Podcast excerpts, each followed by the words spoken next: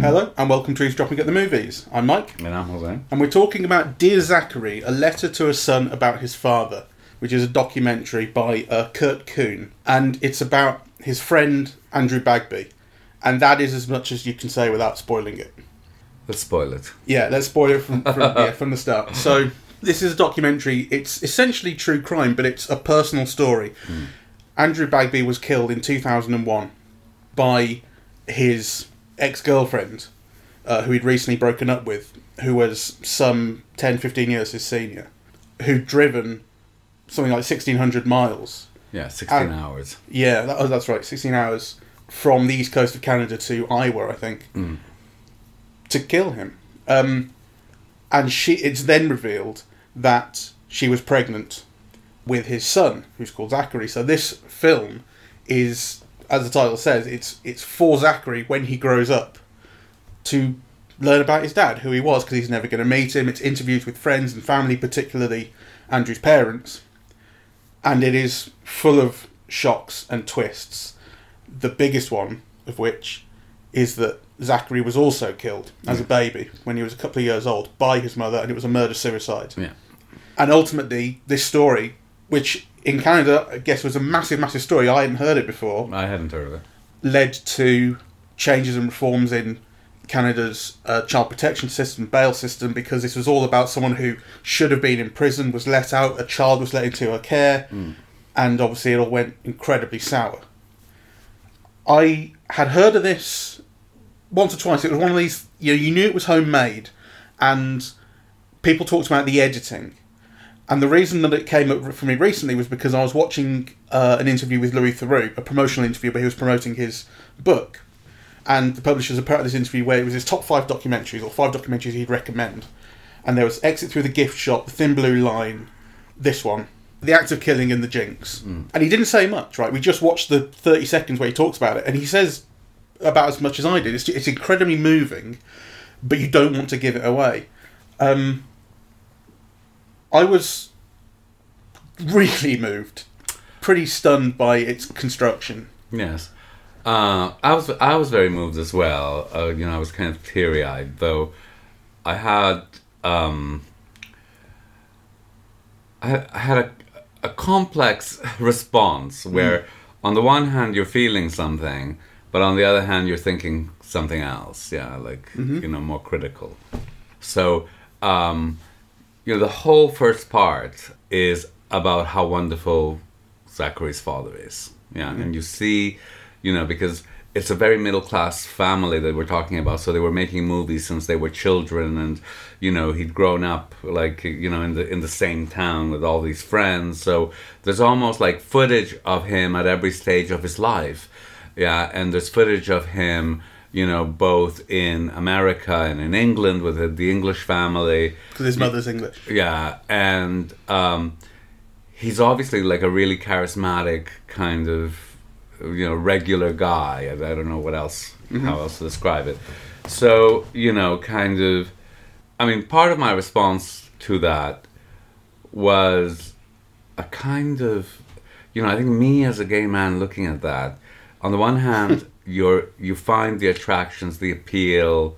Yeah, it is. I mean, he does. It does seem like a wonderful family and a, you know, and a mm-hmm. wonderful milieu and then you also have like kind of this resentment yeah that you, y- y- I- You resent the normality. Or, it's kind of like an envy yeah that you know you can only have that kind of life if you are a regular guy yeah if you fit in with everybody right mm-hmm. he's everybody's best friend he's got kind of you know lots of social ease he's never been an outsider yeah? Though he has his own insecurities yeah. Yeah. So so so I, i'm kind of i'm looking at that and it's almost like uh, idyllic yeah? It's an idyllic upbringing that you're being shown which to me is not totally believable. Yeah, like the- you know, I mean, I just think people aren't like that, right? Like, and and actually, one of the characters says, "No, people really, you know, you're expected to say this when people die, but really, he was like that." You know, and I'm thinking, well, there has to be like a darker side. Everybody has one, right? Like, you know, they do say that there were maybe things that he did in secret that they don't know about, but But really, kind of that's almost like a throwaway. Really, what you're getting constantly is just you know how wonderful, wonderful father-son relationship, wonderful family relationship, wonderful family in England. You know, he was everybody's best friend, and you know he was the the person everybody wanted as a as a best man. You know, It's not. It's not a profile as much as a love letter. It's a love letter. Yeah, loves this absolutely. guy. Yeah. yeah, and so everybody loves this guy. But Uh, I agree with you. I'm sorry to interrupt, but I, I agree with you about the thing, the throwaway thing about well, there must be a dark side, and the film slightly alludes to that. But I felt actually it was more than a throwaway thing. It was actually a kind of a cheat because at one point, Kurt, the director who narrates it, says he discovers after Andrew's death that he was interested in photography and he took photos. Now I'd never known this. Hmm. What other things didn't I know? And that is a particular line I think that stays with you, and you think, oh, this is the direction it's going to go, and you're going to discover this guy's secret life, and you don't. Hmm. Okay, that actually the two things you get are he was he took photos which I didn't know, and he had this relationship with this much older woman that people didn't know, and and there's a question of what was this about? What was their appeal to each other? But it doesn't investigate that, and it can't really, I suppose. Um, but the fact that it alludes to it as though it is going to, and then doesn't develop that, I didn't like. Yeah, the film is full of cheats. You know, throughout, uh, I would say an hour into, or more into the movie, you know, it's dear Zachary, really. So, and and you're told this is a film for you, so that you would get to know your father. Right? Everything is addressed to this child that you know you're you're going to be told didn't live past the age of two. Yeah. So so that is a real cheat, I think. You know, uh, uh, and and I think that could have been handled more honestly. Yeah, kind of. You are manipulated into thinking that this is kind of a film that is done for the child, and of course, initially it was right. Yeah, the because film was being made after Andrew's death, but before his son's death. Yeah, but I think it's a cheat not to have reconceptualized that element. Actually, Mm, I think that's probably fair. um, even though even though the moment that it is revealed that Zachary's dead um, at, at, in this in this murder suicide is extremely dramatic and Yes. actually it uses this it uses what is really a cheap kind of B horror movie technique of you know people are talking about oh she's gone off with the baby hmm. what's happening and, and they're all remembering the, the, the fear that hmm. she was going to do something. And then it shows you the headline on the you know an online newspaper that says son dead with mother something hmm. like that. And then it turns red and there's a scream sound effect. And you think god this is like a ghost train that's so cheap. But actually i really didn't mind that. I, I Well- know I, know i should. Yeah, I mean, I didn't mind it either, though. Like you, uh, I felt well. I felt diff- yeah, I, I I felt it's like a melodrama, isn't it? Yeah, the whole narrative structure and everything is like a melodrama, and it cheats like mel- like cheap melodrama does. Yeah, uh, um, you know, and on the other hand, like I did feel. Um, I do feel a bit exploited. Yeah, that there are all kinds of facets to the story that a better filmmaker could have contextualized, uh, taught you about, uh, and still made you feel the same way, right? Because I mean, I suppose what you know, and on the one hand, what I value is I, I was on the verge of my eyes were welled up for most of the film, but I also felt kind of cheated. Like I, I felt manipulated, you know, and and that ruins the effect of the film for me. I think it's very easy to feel that way, and I think it, it, uh, you're right. It's like it is these two competing things of feeling the effects quite deeply. It has real effects on your emotional state, and also understanding exactly how it's withheld information in the right way to be able to. It basically, it treats a story like a thriller. I think in some Yes. respects, you know, reveals information at certain points that that change things. So you are left with this kind of irreconcilable thing of I don't like how it did it, but I don't mind the effects that it created. Yeah. That's how I feel at least. Well, I did. I do mind. I don't see, for example, why the film couldn't have been uh, structured as to its real subject matter, which is the parents. yeah, it ends know. up saying this letter is for the parents. Exactly, and it should have been from the beginning, you know, because I think there is a real story there. I mean, about grief and loss, you know, and a very loving family who finds their their son murdered, right, uh, and who then have to make nice with the murderer in order to be able to have access to the grandchild, right? I mean, mm. that is a very potent story. You don't need to cheat it, mm. right? And I think it is cheated. And I would have liked, you know, I, I would have liked for the, the film to have been about, yeah, kind of the parents, really. It is about the parents. But you have about a whole hour just about how wonderful the son was. Yeah. But I think you could have signaled the loss of that child to the parents and the brutality of that loss without all of that stuff. And I so I do I do feel I do feel it, it cheats it.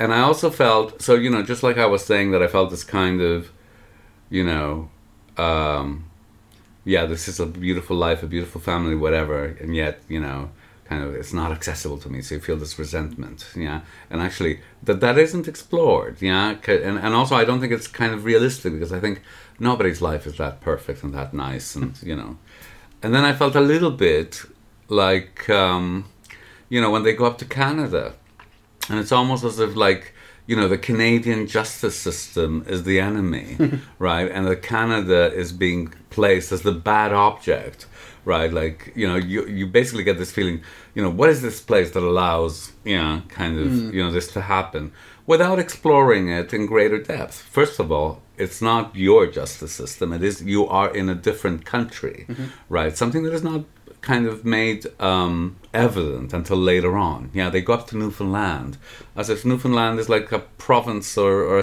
a you know another kind of American state. It's a different country with different laws and different norms.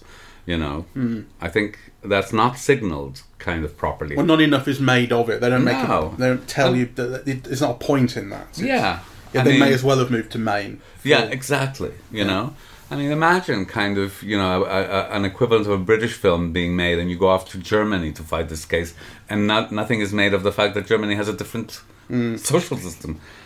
You know, so is that is that partially a personal response as a Canadian of feeling like you're assumed to be just America's yeah, little brother? uh, yeah, America's outhouse or something. um, so yes, that is obviously I'm positioned that way. It, it is kind of a, you know a Canadian perspective on it, but also a further exploration.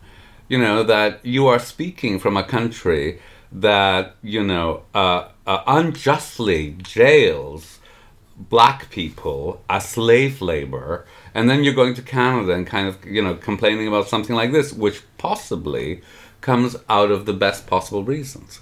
Yeah which is you know kind of i'm sure that in canada you know there might have been things about kind of you know w- women and their children and abused husbands or yeah kind of hmm. there, there might be a reason why they're more flexible and kind of lenient and liberal in relation to kind of issues like this. There might have been antecedents of all kinds right? Hmm. I.e kind of you know the murderess could have conned her way into taking advantage of what she did of that liberality right but but no attempt to understand why there might be those particular histories either. Yeah, why the you know, why kind of that liberality might be a gender based one that benefits women. You hmm. know, you know. Well, this is where it struck me that th- when I say it's a personal film, it is it's it's a personal perspective. It's about this thing that has affected this family and friends, and, and the filmmaker is one of them. And you know, it's interesting that that towards the end, all these people have been interviewed, and one of them sort of says with a cheeky smile, "Who's interviewing you, Kurt?" Hmm. And you get well, the film is the interview, right? The fact that I've made this film, that is his voice, right? Hmm. Th- speaking throughout the whole thing, and part of that voice is in, I suppose you could say it as taking it personally. Right, like this story is about me and my friend, and hmm. and that's why I only care about this and that. And you feel like I think um, that lack of context and that kind of myopia or, or tunnel vision about it's just about this and this this set of laws that led to this happening and allowed this to happen. Like that's kind of why there's no context. You know, I'm not saying it's justifiable or good that there's no context, but I feel like the fact that there's no context marries with the the kind of the the rage and the passion that you feel behind the person who's making the film and why it's been made. Actually, the, the rage and the passion, the thing that I found most moving, you know, was um, well, what I, I mean, I, I think the parents are amazing, and I found them so moving, right, and so stoic and methodical, and really desperate to do the right thing and to look after the, their their their grandchild, and you know, um, there are moments that, I, that just moved me so much that you really feel the love and gestures. You know, there was a moment where I, I think the son was graduating or something, and you know, goes to hug the father, and the father gives him like an extra hard squeeze. Yeah, it's when he becomes an Eagle Scout. An Eagle Scout, yeah. I thought that was so moving. Like you really feel that that's love, really. Mm. Well, the moms as well, but you know, there was just that moment, right? And there's an there's the moment near the end where he just rages about that bitch. He just loses control completely, Yeah. right? And that was so moving, right? Like, but I think for me, so so as a gay man, so much of the film spoke to my exclusion. yeah, like you know, just for example, you know, they all live in like some little town in Iowa or some little town in Pennsylvania, Newfoundland. The whole province has like five hundred thousand people. You know, those are places with no s- space for someone like me. Those are those are spaces that people like me had to flee to just survive, right? Hmm. You know, and the people is made of what look like very nice people, right? You know, so I don't want to kind of, you know, but they're all churchgoers and kind of mm-hmm. like it really. Those are kind of people who.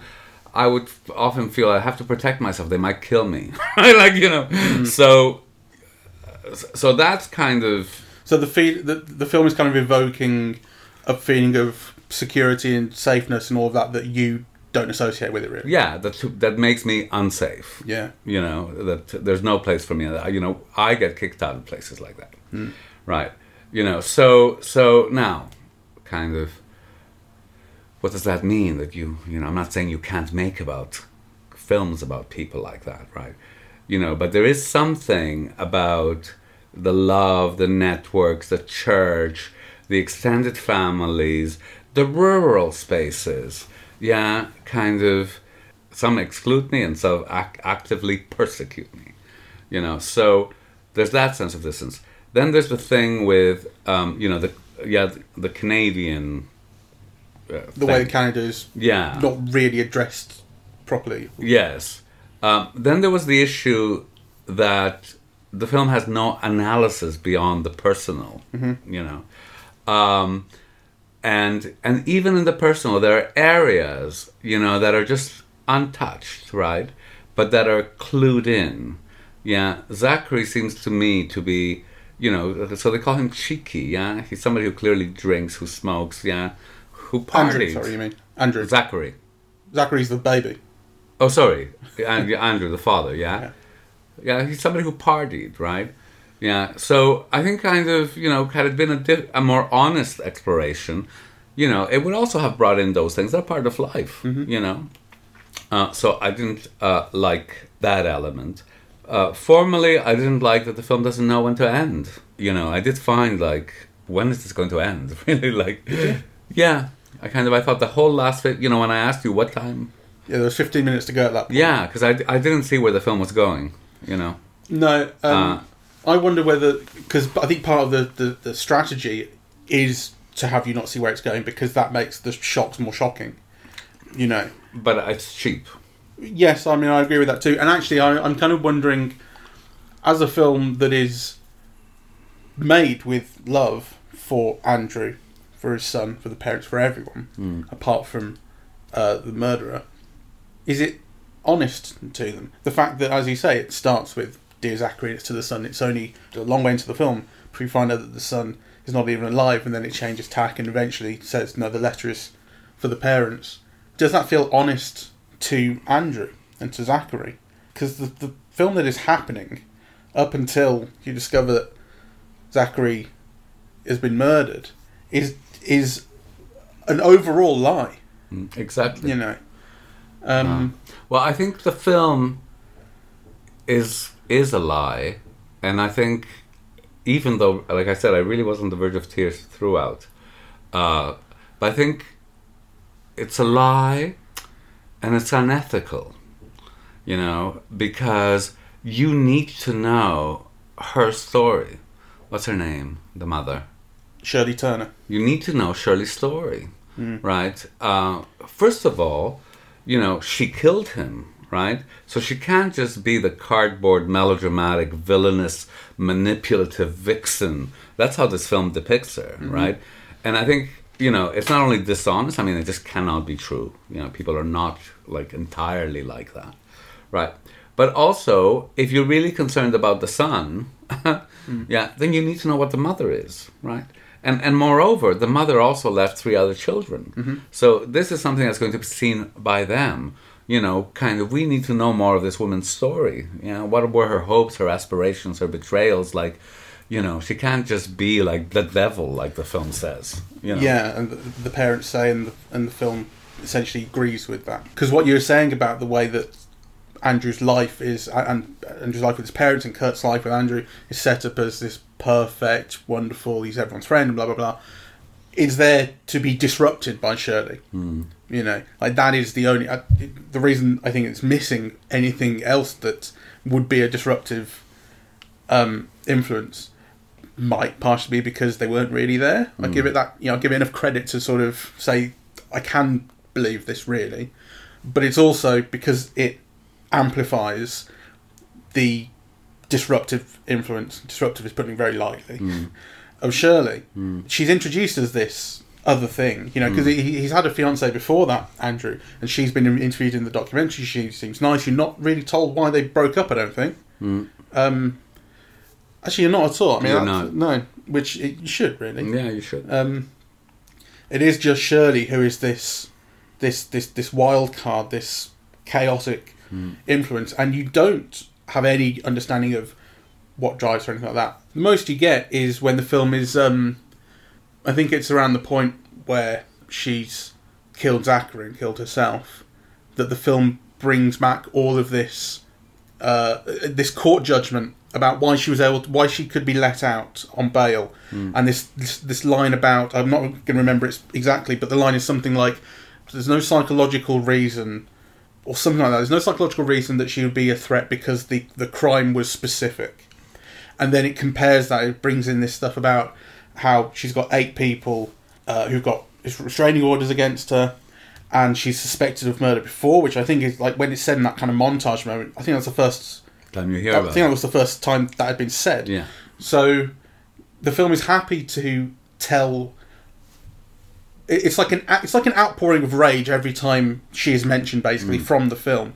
And in an outpouring of rage, like it, it, essentially, it's like the reason that you have a justice system is because outpourings of rage are not logical and they're not good for justice. But the film, the film is happy to be vengeful to her, Exactly. essentially. And that's also that means treating her without any sense of humanity. Right, that's a much better word than I was going to say, which would be fairness, which maybe she doesn't quite deserve, but humanity. um, you know, the the film.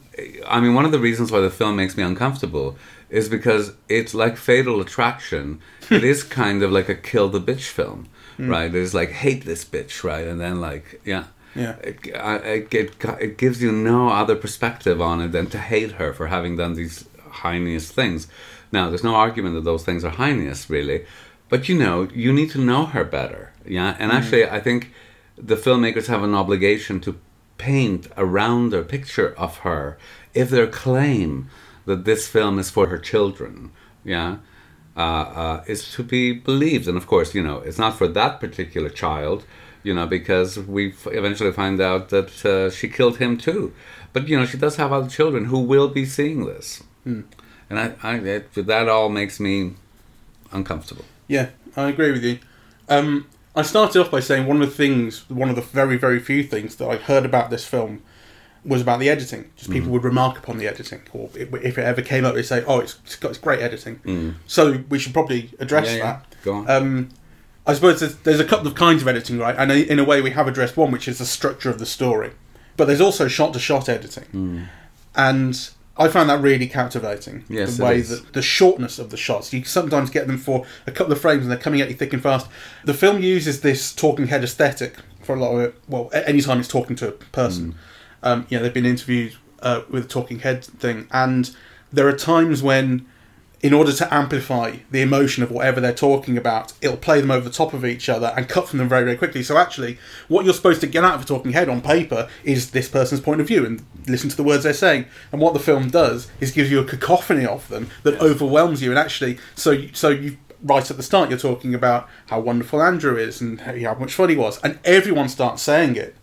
And so it becomes not about the individual people saying it and the individual things that they're saying. It's just them all agreeing at once. Yes, I like that very much, though. No, no, I'm saying that's great. I really, I think that's really effective, and I think it works very well with the music as well, which I think was self-composed um, by by the director. He seems to do everything, um, and you know, there's so much of the music really fits into. Again, I can see how you're using this. I can see the manipulation. It's we're playing happy music at the happy bit. We're playing shocking music at the shocking bit. All of that, and I did not mind it. Again, it's it's still it completely fits in with. I can see what it's doing, and I don't mind.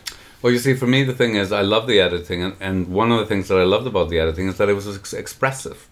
Yeah, it expressed something audiovisually about kind of what you were seeing, and it was creating those effects through the editing, giving you the point, uh, the filmmaker's point of view, right, on all of this is coming through the editing, and I like that very much. So, you know, I think that this is, you know, the work of a great editor, but actually kind of, you know, not of a great director, not of a great documentary director, not someone who can, you know, conceive of, you know, of a complex kind of situation, convey it to you clearly, you know, and, and give you an honest and rounded perspective on that issue. You know, I think that, you know, the, the, the to me, the conceptualization is simple minded. Yeah. And also, you know, once the film shifted focus after the child died, you know, why not just reconceptualize the film? Why continue it in the same way? Yeah, I mean, you absolutely get the feeling. You absolutely get the feeling that the film. He started off editing it in 2002 Hmm. when he started making it, and then after 2003, he just kept what he had and moved. You know what I mean? Like, Yeah, yeah, He yeah. didn't. He didn't start from scratch. You don't feel like. Exactly. Yeah. So, so I think, um, you know, in spite of what Louis Theroux said, and actually- everyone else. I mean, it's a, ve- it's really highly regarded. Okay, Yeah. point taken. I don't agree with it. Hmm. Yeah, I think it's a film that certainly, you know, I was moved throughout, but as soon as you begin to think about it, Yeah, it's interesting. uh, all of these issues arise, of which, you know, there's no retort to. Those problems are there. Yeah. Yeah, and they're actually insurmountable. They are embedded in the Yes. film. Despite that, I could recommend it to people, and that's the I think it. I mean, and it would have to come without that proviso because you don't want to spoil it for someone. Like the whole the the the real thrill and, and emotional effect of the film is in discovering what you discover when you discover it, and I and I could recommend it on that basis because I found it very moving, and it's it's a film that even though it does have these dishonesties behind it, essentially, the story that it's telling is fascinating. The love with which it's made, and and hate with which it's made, Yes. um, is palpable. Yes. And I don't think I've ever seen a documentary that feels as emotionally available as this one. That's true. I mean, I, I found it very moving, but I think I what I found most moving about it were in details in the captured footage. Yeah, I mean, you know, it is a film in which kind of you know what what is what is conveyed most clearly is is love, really. You know, which is what's so moving about it, really. Yeah, uh, you know, the interactions between the parents like uh, you know sometimes the way they touch or the way they look or the way they comfort it's just so moving right like uh, kind of you know in a world where you're taught that like you know that kind of thing is like a million to one shot or an impossibility you are seeing it as a kind of an ordinary and quotidian relations of a loving couple you know in their sixth or seventh decade or whatever it is uh, you know and really a kind of a completely unselfish and complete love for their, their child yeah? Um, so I think all of that is there. But for me the other problems are are also kind of you know insurmountable. I mean you know document if, if documentary is not about truth and ethics what is it about really Hmm. yeah and this is a, a film that I think fails in, in relation to both. You hmm. know there's a kind of a more complex story that that to be told and in not telling it it ends up not being quite true. Yeah and then there's an ethical dimension on that telling. Yeah which i think yeah hmm. is is also kind of very problematic. I, I do know what you mean, but I do think that is mitigated by this ultimate person personality personal aspect of the film that it's from this director who knew this family knew this guy. It's it's his emotions speaking through and he's constantly talking right? He does he doesn't I mean, he does present certain things as true but I think if you are wise enough to see that it's a person's opinion being presented as true you know that's kind of how I feel like it's i don't know. um I feel the film can distinguish, and that's part of its problem. So you know, you see the couple, and you know that love is true and it's constant and it's accepting. Yeah and you see it in a period of like 30 years to child and grandchild yeah? Hmm. You know and then at the end you have all this oh we love you we love you we love you we love you we love you. Yeah. And you think fuck off. And the, the film can't distinguish. I mean i'm not saying that those people don't have goodwill towards you know but if you can't distinguish between you know friends of your dead child 10 years later saying you know we love you and the love that is expressed by those parents to that child and the grandchild you know then the film is worth very little and i think actually the you know the film doesn't distinguish those things No. you know I would say though it's also different from most true crime because I'm not a huge fan of true crime. I've watched some of it, and what I tend to find with it is that it's an attempt to relitigate something that hasn't been properly litigated as far as the documentary makers are concerned. Maybe as far as popular opinion is concerned. You know, this story someone got away with a crime and we're going to go into it. That's not quite the case here. I mean, it is it is a story about how a justice system has failed these people according to these people. Um, But you see, I think the other thing that I resented is um, you do see how the system failed, you know, these people, but you've al- you also see how quickly that was redressed, right? You know, there was a national inquiry, there was a report kind of formulated, and you're told 58 laws were changed, mm. right? Imagine that happening in the U.S. Well, I mean, I don't really know any enough historical context. Well, there me- might be some. Well, you know, we all. Know, I mean, we keep hearing stories about all those people, unju- you know, spending lifetime in jail because, you know, kind of three times, and you do the time, like you know, for for having some grass in your pocket or whatever. You know, the forced labor camps, which is what all of those prisons are. You know, the the for-profit prison system.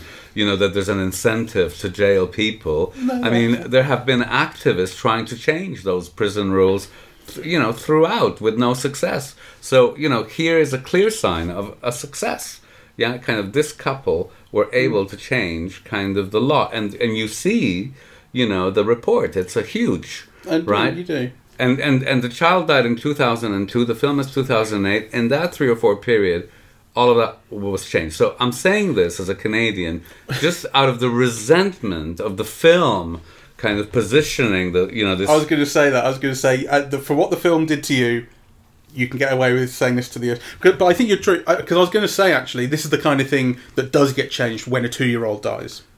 You know, I think you do see laws change when something that heinous happens. But then it made me think about was it Sandy Hook in the U.S. where children were killed at school. And you, and like and people were basically saying if they can't change the gun laws after five year olds have died, exactly you know. So I think you've got a point. Thank you. anyway, let's wrap this up. So you recommend, Well, kind of guardedly, right? And like Yeah, if yeah. you have the conversation afterwards. yeah, and and I suppose you know I think to be really honest, as I said, I I was on the verge of tears throughout. It's a it's a very affecting film, you know. And then if you agree with you know all of the problems that I. If you agree with me about the problems uh, that it might have, it nonetheless kind of you know leads to I think a very interesting and necessary discussions you know about both the subject matter of the film uh, and kind of you know what the film uh, intervenes in. So uh, and the whole question of you know documentary and what it what it does. Um, so uh, yeah, I think there's no reasons not to recommend it. Yeah, fair enough. Fair summing up. Well done. Thank you, thank you very much for listening. We are eavesdropping at the movies, and we are on. Apple Podcasts, Spotify, uh, Google Podcasts, SoundCloud, and YouTube. On social media, we're on Facebook and Twitter. And the website is eavesdroppingatthemovies.com. Yes. Oh, and if you do uh, like uh, the podcast, please retweet. Uh, you know, we've been having some very nice response. Yeah, we. Uh, from from all of you, but we would appreciate getting this to to as large uh, uh, audience as possible. So if you do like, and only if you like, uh, but please retweet. Yeah, please share. It's um, it would mean a lot, and it would help us. Yes, thank you. Thank you. you be the judge.